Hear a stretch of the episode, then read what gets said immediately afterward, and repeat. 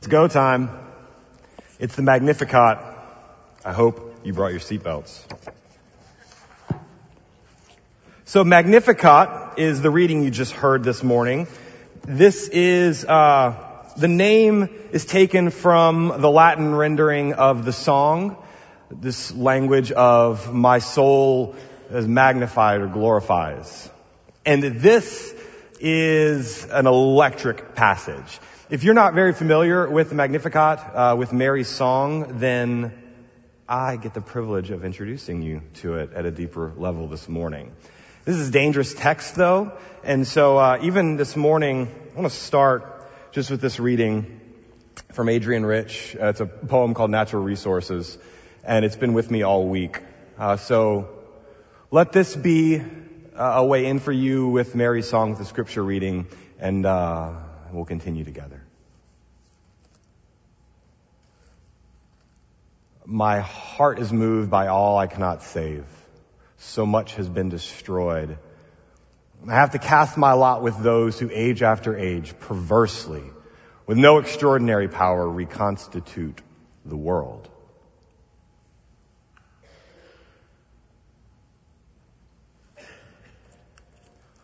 In the front of your orders of service is this picture this week. This is uh, my rendering of Mary, the mother of Christ, in like at least a little bit more punk version than the one that we're used to. Punk is in like good kind of revolution music, not punk is in an annoying small child. Uh, although, although, if you imagine Mary as a young teenage woman, she's likely she was, then you read this passage of scripture as though she were saying it, and then think about placing Mary in certain contexts, like in a city hall meeting or something, and she stands up and she proclaims this uh, radical poem, then she's probably going to come off as a bit of a punk too. So that's okay. Uh, so this Mary is gonna be our guide. She is fierce, more fierce than I'm used to, and uh, challenges me directly, and likely you as well. So if you've got a Bible, you can turn to Luke chapter 1. The first chapter of Luke's gospel has like 175 verses, it feels like. It's got 80 verses. So you're dead center in the thing, starting at verse 39. Now this is gonna be a different Mary. This is gonna be a different kind of Advent than maybe ones we've sat with before. There is something really sweet about our Advent season. I mean, like, right, the Stoikos and your beautiful daughters are here, and like, that's very lovely. And sometimes, I mean, we lit the, the pink candle of joy today, uh, and sometimes our own celebration of this season can unintentionally make us miss some of the like really complex and even troubling parts of this story. And this morning is going to be a recovery of some of that muscular Advent, as Mary tells it. So, Dietrich Bonhoeffer, who uh, was imprisoned during uh, World War II for conspiring against the powers that be, he was a preacher and a teacher before that, has a great set of letters and papers from prison that if you haven't read, you should read at some point. This is from an Advent sermon that he preached before his imprisonment. He's talking about Mary and about this song. He says, the song of Mary, the Magnificat, is the oldest Advent hymn. It is at once the most passionate, the wildest, one might even say the most revolutionary Advent hymn ever sung. This is not the gentle, tender, dreamy Mary whom we sometimes see in paintings. This song has none of the sweet, nostalgic, or even playful tones of some of our Christmas carols. Away in a manger, no crib for a bed. Right? Remember that? I love that song. But Mary doesn't sound like that song. This song has none of that. It's instead a hard, strong, inexorable song about the power of God and the powerlessness of humankind. That is how Bonhoeffer describes the Magnificat. So are you ready? To dive into this thing together. So I'll take a deep breath, maybe like clench and unclench your fists. Uh, my daughter has this great habit before she starts her math uh, homework where she like shakes her hands and then rubs them together to get some heat going. Corey taught her this trick because she's about to get to good work. So even that, like whatever it would mean to sort of wake our brains and our minds and our hearts up this morning to what Mary might teach us. Okay? Then turn to chapter one. Mary journeys to visit Elizabeth. She just found out that she's gonna have a baby, and she's found out that Elizabeth's gonna have a baby, and they get together and they hang out. Mary's not super pregnant at this point, but when she shows up at Elizabeth's house, Elizabeth's baby leaps because Elizabeth is like five or six months pregnant at this point. And there's something happening both in their encounter and in the encounter between the life that they carry within them. Jesus and John the Baptist, who are gonna be uh, sort of dancing around each other in this story of salvation moving forward, but right now they are held close by these women. And in the midst of this encounter, these two women withdrawn from these bigger stories playing out on the world stage and in this intimate home setting, Mary utters this song. If you've got a Bible, you can open it or just where you are, listen. I want to read it one more time for you. We can't hear this enough in this season. Mary said, My soul magnifies the Lord, and my spirit rejoices in God my Savior. For he has looked with favor on the lowliness of his servant. Surely from now on all generations will call me blessed, for the mighty one has done great things for me, and holy is his name. His mercy is for those who fear him from generation to generation, and he has shown strength with his arm, and has scattered the proud in the thoughts of their hearts, and he has brought down the powerful from their thrones, and he has lifted up the lowly, and he's filled the hungry with good things, and sent the rich away empty. He has helped his servant Israel in remembrance of his mercy. According to the promise he made to our ancestors, to Abraham and his descendants forever. It's not just a song, not just a little bit of poetry. What Mary is doing here is she is ushering the entirety of her tradition, of her big story. What she's doing is she's taking this legacy of strong women and their strong songs, and she's placing them inside of her throat and then singing it back out into the world. She's gathered up all of these pieces, all of these parts, and she's ushered them with power into the world as it is to try to create the world as it might be. And so you hear echoes. If you know your New Testament or your Old Testament well, you'll hear echoes of other women's songs, sung at very similar times in the social and cultural world that they inhabit. You've got maybe first the song of Miriam. Do you remember Miriam? Miriam sings at the sea crossing in the book of Exodus. Miriam is Moses' sister. And after Exodus 14, when all of Egypt gets drowned in the Sea of Reeds or in the Red Sea, then Moses and, and Miriam, they sing a song on the other side. This is in Exodus chapter 15. Miriam's song, Sing to the Lord, for he has triumphed gloriously. Horse and rider he has thrown into the sea. She has witnessed, literally witnessed, the proud and the strong being brought down low, not even just to like surface level, they are brought down underneath the ground to the bottom of the sea. Like it doesn't get more dramatic than that. And then these slaves who had been in captivity for generations are pulled up, up, up, up, promised for the promised land, but at least up to the mountain, to the edge of the mountain where they will meet their liberator. And so at the start of this journey after their deliverance, Miriam sings a song that is triumphant, that is muscular. Horse and rider, God has thrown down. Mary knows this song, and Mary finds a way to sing Miriam's voice with her. Maybe the next woman we would go to is Deborah. Do y'all know Deborah the prophet? Deborah the prophet is amazing. It's in the book of Judges. The book of Judges is the story that happens between time. Israel has moved into the promised land, but it's still inhabited by hostile nations. And so they're in the middle of trying to negotiate how to survive inside a world that doesn't want them there. And they don't have a king, they don't have a ruler at the time. Judges says over and over again that there was no king in Israel, and so everyone did whatever they wanted. And in this world, there rose up fringe figures who became uh, sort of guides for the time, early prophets. And turns out that women occupy these roles a lot of the time. Deborah becomes a judge, and she helps lead folks into battle, and she sings a song. She sings a song after a military triumph. this is in Judges chapter 5. Listen to these words. Most blessed of women be Yael. Do you know the story of Yael? Does anyone know the story of Yael or Jael? Hands up. Gretchen, you got it? Went in the back here. That's it? Okay, friends.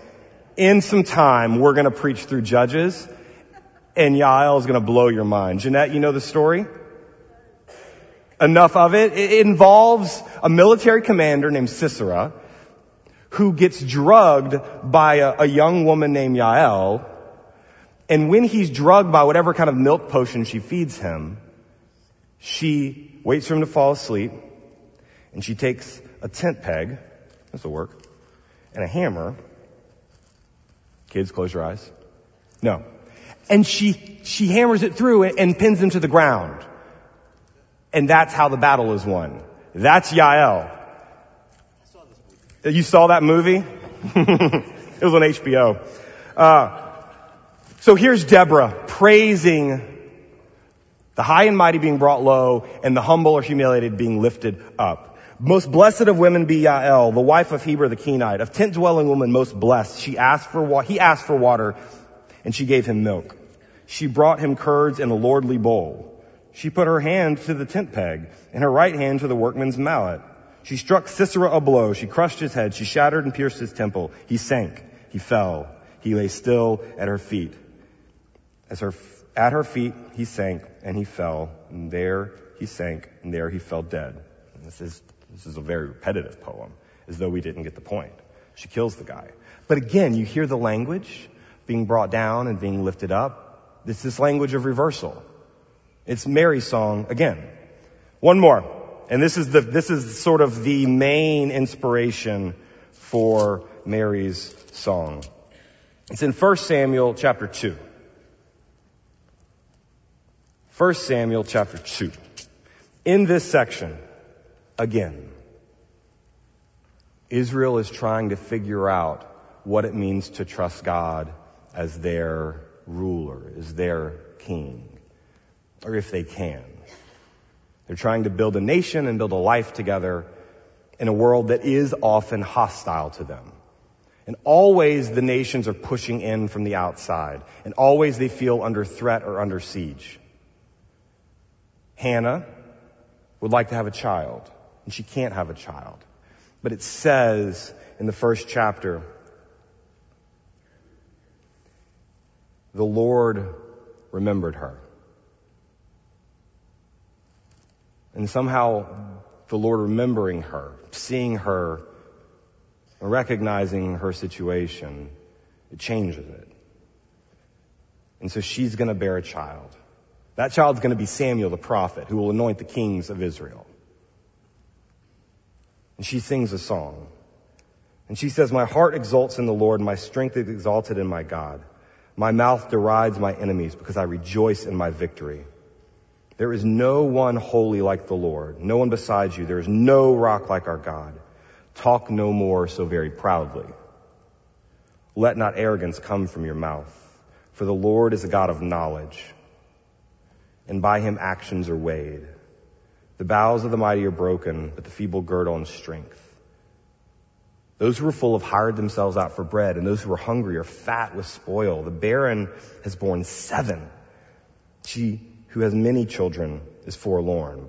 The Lord kills and the Lord brings to life. He brings down to the grave and he raises up. The Lord makes poor and makes rich. He brings low and he exalts. He raises up the poor from the dust. There it is.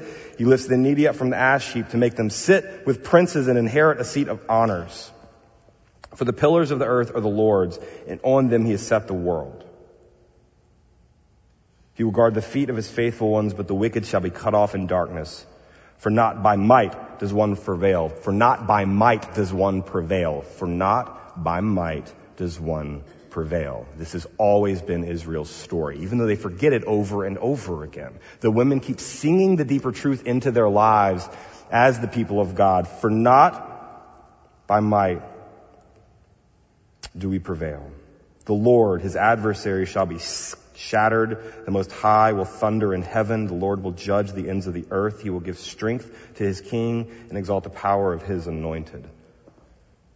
Israel has always had a tentative and com- complicated relationship with power, with how to affect change in the world. And they crave to affect change in the ways that all of the nations around them affect change, which is usually through aggression and oppression.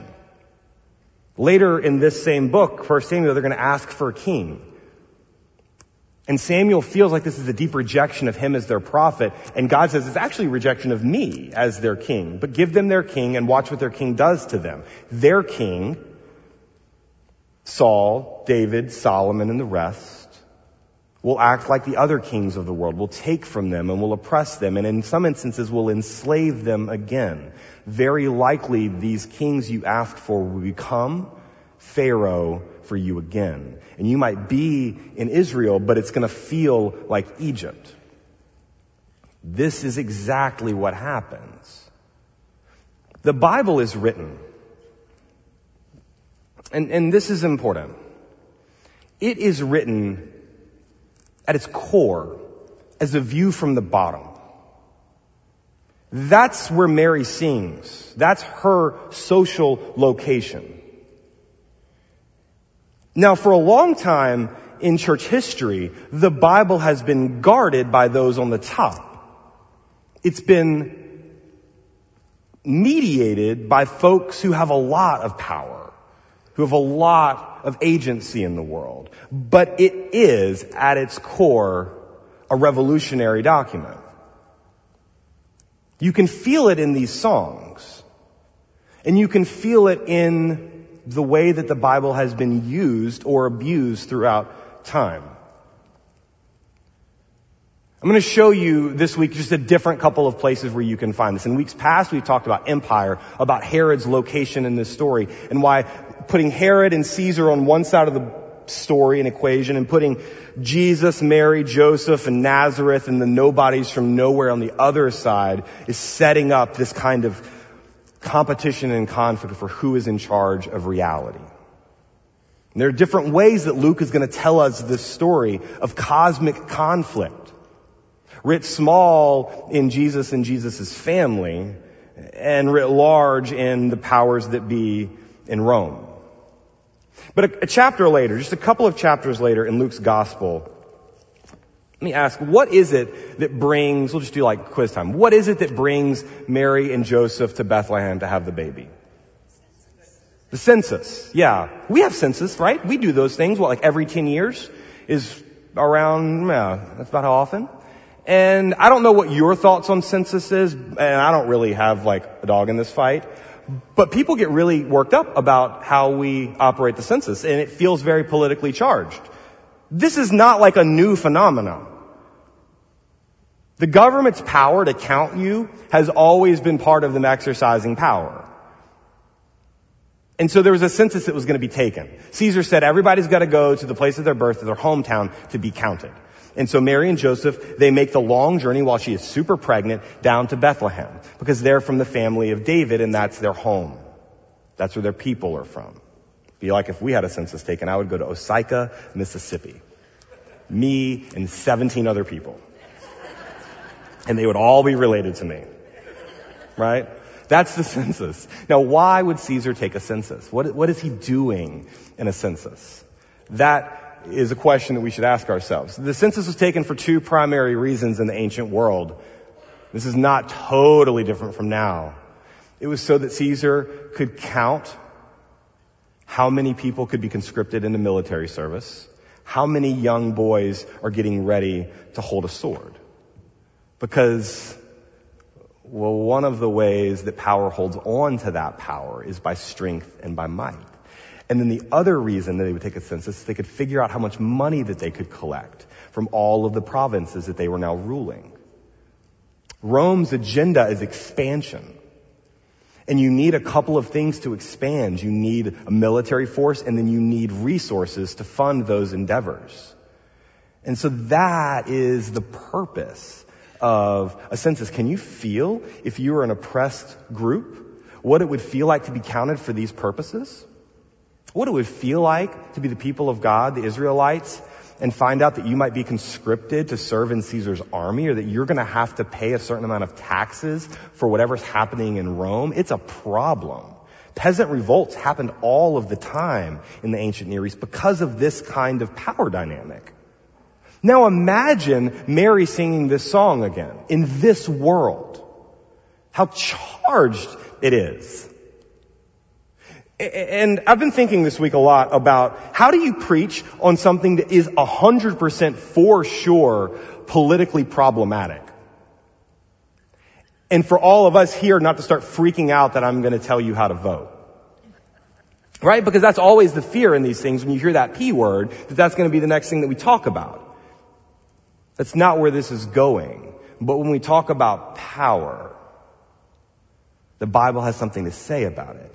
And it isn't just nation states that hold power. In fact, in our world today, that's not even the most powerful groups that have so much say over our lives. So I'm going to beat up on Facebook some more. Right? Because that, those are like the powerful groups. These are the folks who have the most money, have the most influence over a lot of our lives. But there was a story that came out this Wednesday. Uh, the New York Times wrote about it. Uh, was an investigation over the pond, across the pond, into Facebook, and so they released a lot of the emails from that investigation and made them public, internal emails in Facebook's group. And it turns out that Facebook is not all about connecting the world to one another, in case you thought that was what they were doing. That's not what they're doing. Facebook emails show its real mission. Making money and crushing competition. Can you, can you see the way that power is wielded by folks who have enough resources to wield it, it it's the same thing, y'all. Making money and crushing competition. In, in case we thought this just had to do with partisan politics when we talk about power, it has to do with being on top or on bottom. And often when we come to church, we think about sin and the way that sin works itself out in our lives and the way that God delivers us from the captivity to sin. And sin is one of these big words that almost is so big it starts to lose meaning. But you can feel it in your body when you're in these kinds of situations. If you were an Israelite in Rome at the time, you would feel squeezed from both sides by what was happening all around you. And when you yearned for deliverance, or when the angel Gabriel showed up on your doorstep and said that there's a savior that's on the way, that Messiah is almost here, and that Messiah is going to inherit the throne of David, and that that kingdom will have no end, that means everything to you because this is your reality, is being pushed in on both sides. Overly taxed overly exploited, unable to worship God as you feel called to do. Like between a rock and a hard place sort of situation.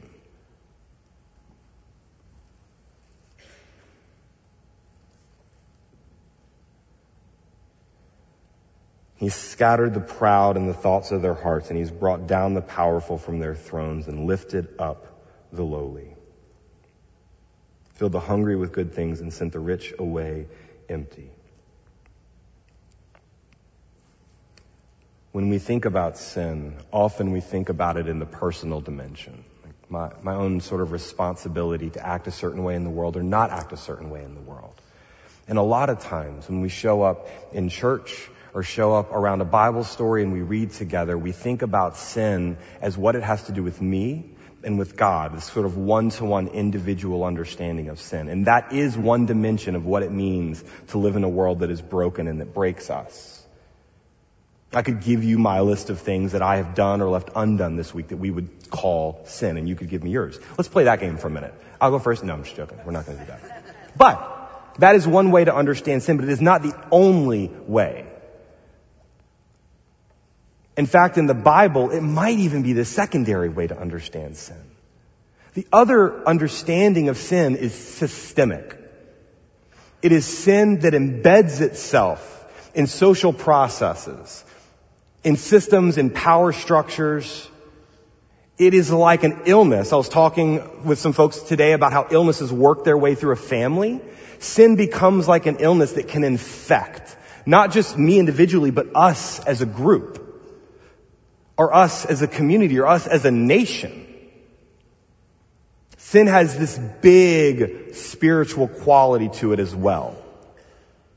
So when Mary talks about deliverance from captivity, a lot of what she's expressing is deliverance from the systemic sin that holds us under its heel. And that may be a new way for us to understand what God is doing in the world. But the Magnificat makes it very, very clear.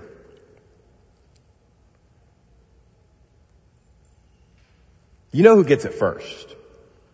Always the person that gets it first, the people that get it first, are those who are most threatened by this story of deliverance. Because listen, if sin is just about my own junk, and deliverance is just about my soul getting freed for heaven, then it doesn't have much to do with you. It doesn't have much to do with the way that power is wielded in the world. But if deliverance means that we might be free to join ourselves to God, if we might be able to say something as revolutionary as the Lord has brought down the lofty from their thrones and has lifted up the poor, has filled those who are hungry and sent away those who have taken everything empty. Right? That reversal, then the folks who have the most to lose are going to start to freak out about it. And what does Herod do in the Advent story? He goes on a killing spree for the babies. He knows what it costs. This language of kingdom building, especially competitive kingdom building. Pharaoh knew what it would cost him if they were freed. He would not have a workforce he didn't have to pay anymore as a problem. John the Baptist in chapter 3 in Luke's gospel goes out into the wilderness and calls everybody to him in the faraway places and says, repent, the kingdom of God is at hand. And the crowds, they say, what should we do? But then the narrator tells us that two specific groups ask the question again. Teacher, what should we do? If the kingdom of God is at hand, what should our lives begin to look like? And you know who the two groups are They come to him? Tax collectors and soldiers. Folks conscripted into that systemic sin are asking if they might be able to step out of it into God's kingdom. They get it. They feel it.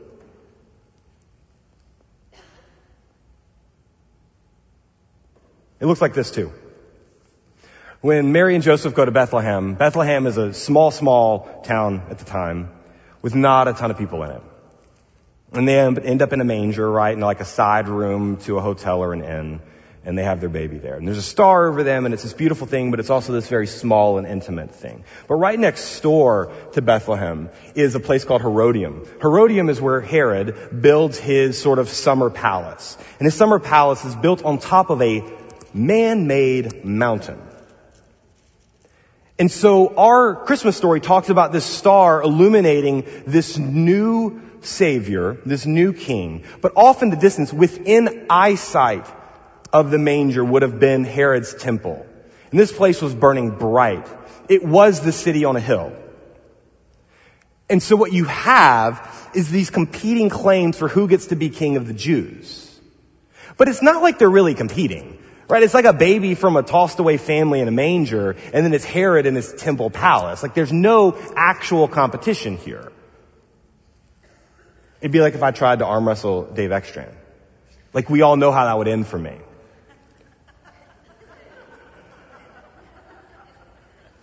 Have you seen him lift things? One time I saw him put this piano just like right on his back. No. But that's why he sits in the front, so if anything goes down, he's ready.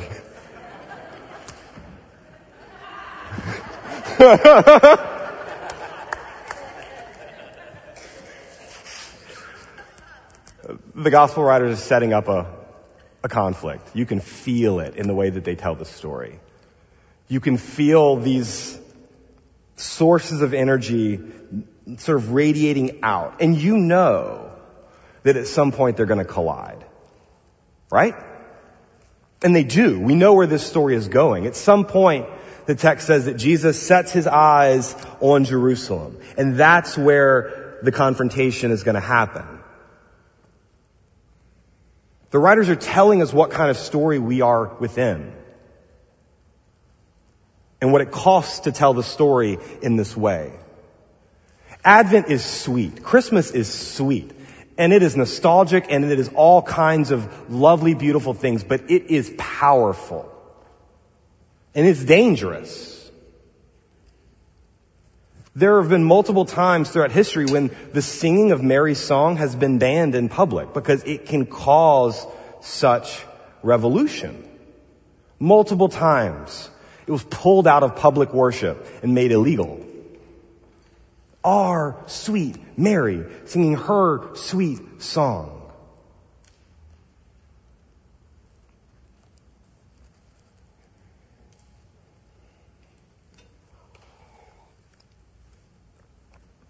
Right now in DC at the Museum for the Bible, there's an exhibit called the Slave Bible.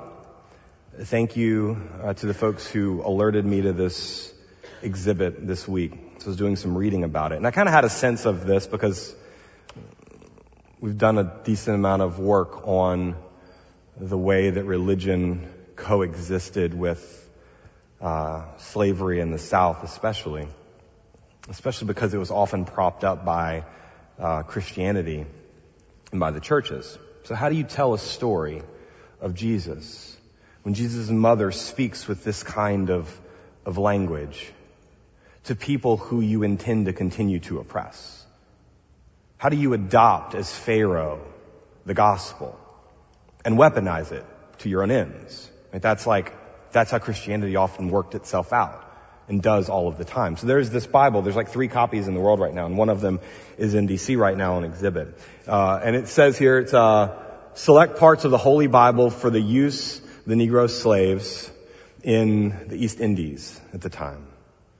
And so there were these different places where uh, folks were being held in slavery, and these missionaries from uh, Britain wanted to come over and convert. That's what you, you do. You go, you convert. And so slaveholders said, you can come over here, but you're going to need to bring a certain kind of Bible.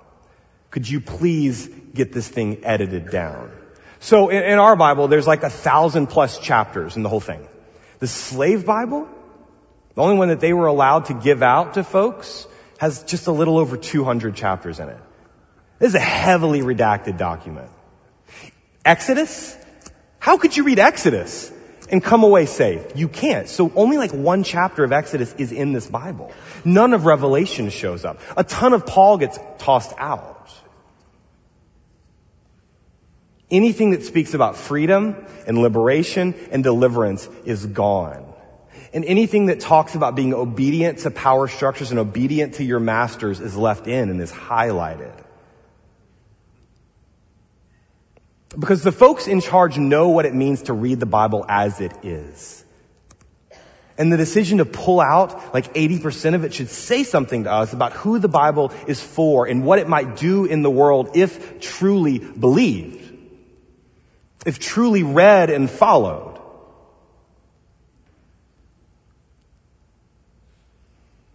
Funny enough, Mary's song is left in. Because who should be afraid of women and what stories they might tell us? The editors did a terrible job. They leave in all kind of things that hint at what God has been up to in the world.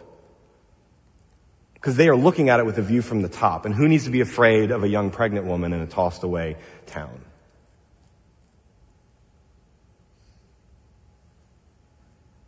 our story,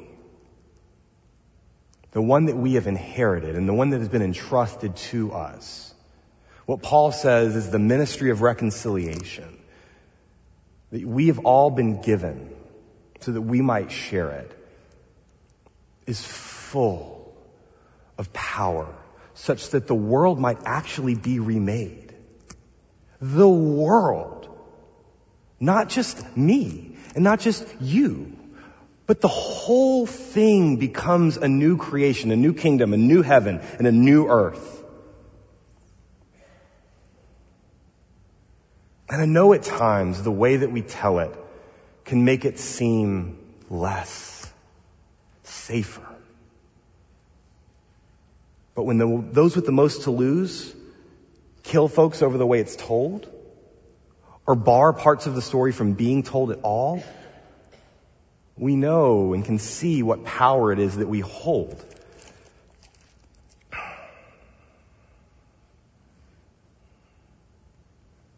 And if at times we don't tremble, I'm not sure we're reading the story as it's actually been given.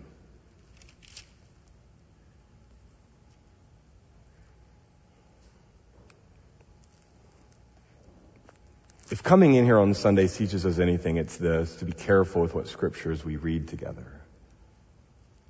I actually know where all the safe parts are. I studied them. And week after week, we could just talk about those. I could spend my entire vocation as a pastor just preaching the safe parts, and we wouldn't get through all of them. And I wouldn't have to tell the story at all. I could take this thing and I could pull out sections, whatever 200 chapters there are, and change it all. But if I'm going to let this thing read me, then I'm going to have to pay attention. Especially to Mary. We met this week in our uh, sermon study group on Thursday. Michael, man, said this about Mary, which I loved, that, uh, Mary goes from talking to Gabriel, and it seems so demure, just like, you know, that, that sounds good. Let it be according to your word. A very passive figure, Mary. And then it's just a few verses later that she's singing a song of sedition and treason. What has happened in that intermediate space of just a few verses, just a few weeks that has given her such gumption?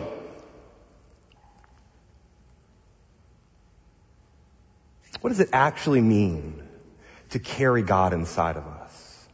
And what would it do to our speech patterns in our life if the true God inhabited our lives? Mary shows us. So at that point in the discussion, Lindsay, you spoke up and talked about, so Lindsay is now carrying the future within you, right? And her and Gavin are getting ready to have a child in late spring. And at some point, you, you read this somewhere, or did you just know it? That your own sort of identity and DNA and the babies is getting all wrapped up in each other. Is that the way that you told it? It's in your blood. The baby's DNA is in Lindsay's blood. Okay. So, this made me think immediately, what happens if the Messiah is inside of you and Jesus' DNA ends up in your blood? Like what, what kind of story would we start to tell if that was the truth about what was going on inside of us? I don't know. It just took Mary a few weeks to find her voice, to find the muscular voice to say that God is remaking everything. Before I just thought it was about carrying this baby for the Lord and, and somehow this is going to be the Savior, but the Savior?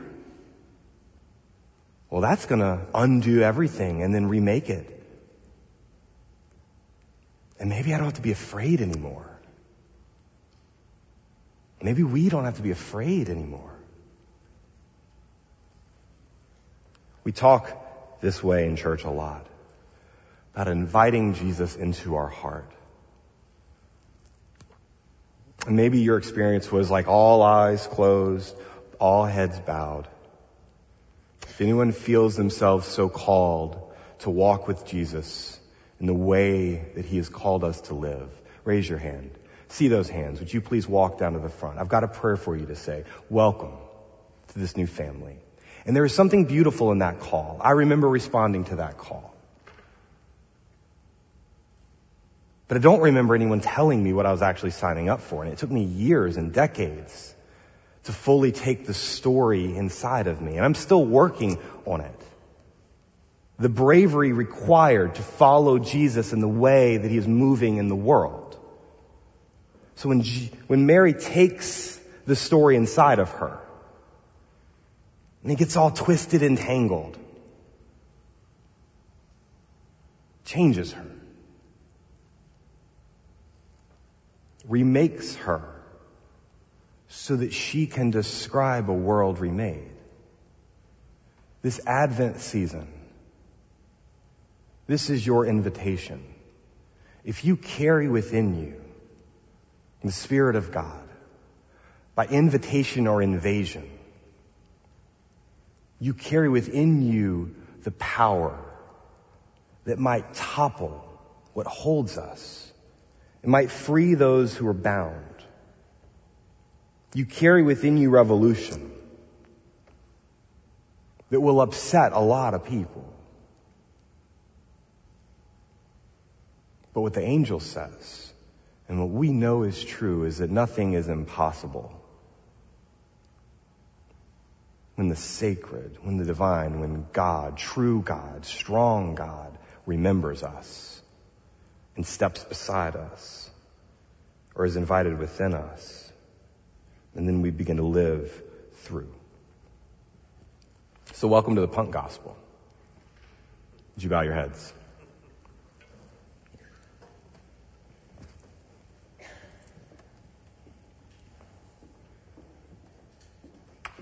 God, for those who most need to hear this story of deliverance, of true deliverance,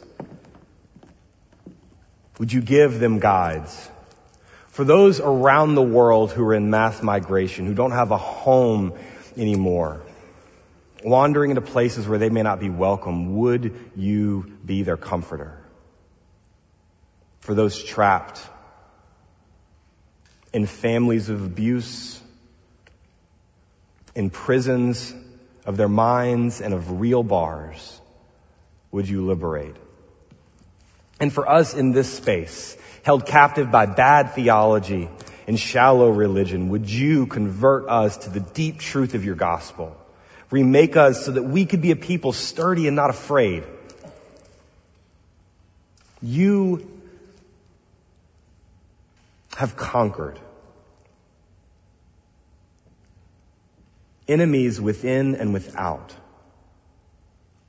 You even have conquered the tomb the grave, death with a capital D. And though we still shudder, we are trying our best to follow you. So lead us to the kingdom of heaven. Help us to speak the language of heaven here on earth. It's audacious and we hardly believe it. But this is good news. We pray this in the strong name of Jesus, with the voice of Mary and the voices in the wilderness. Amen.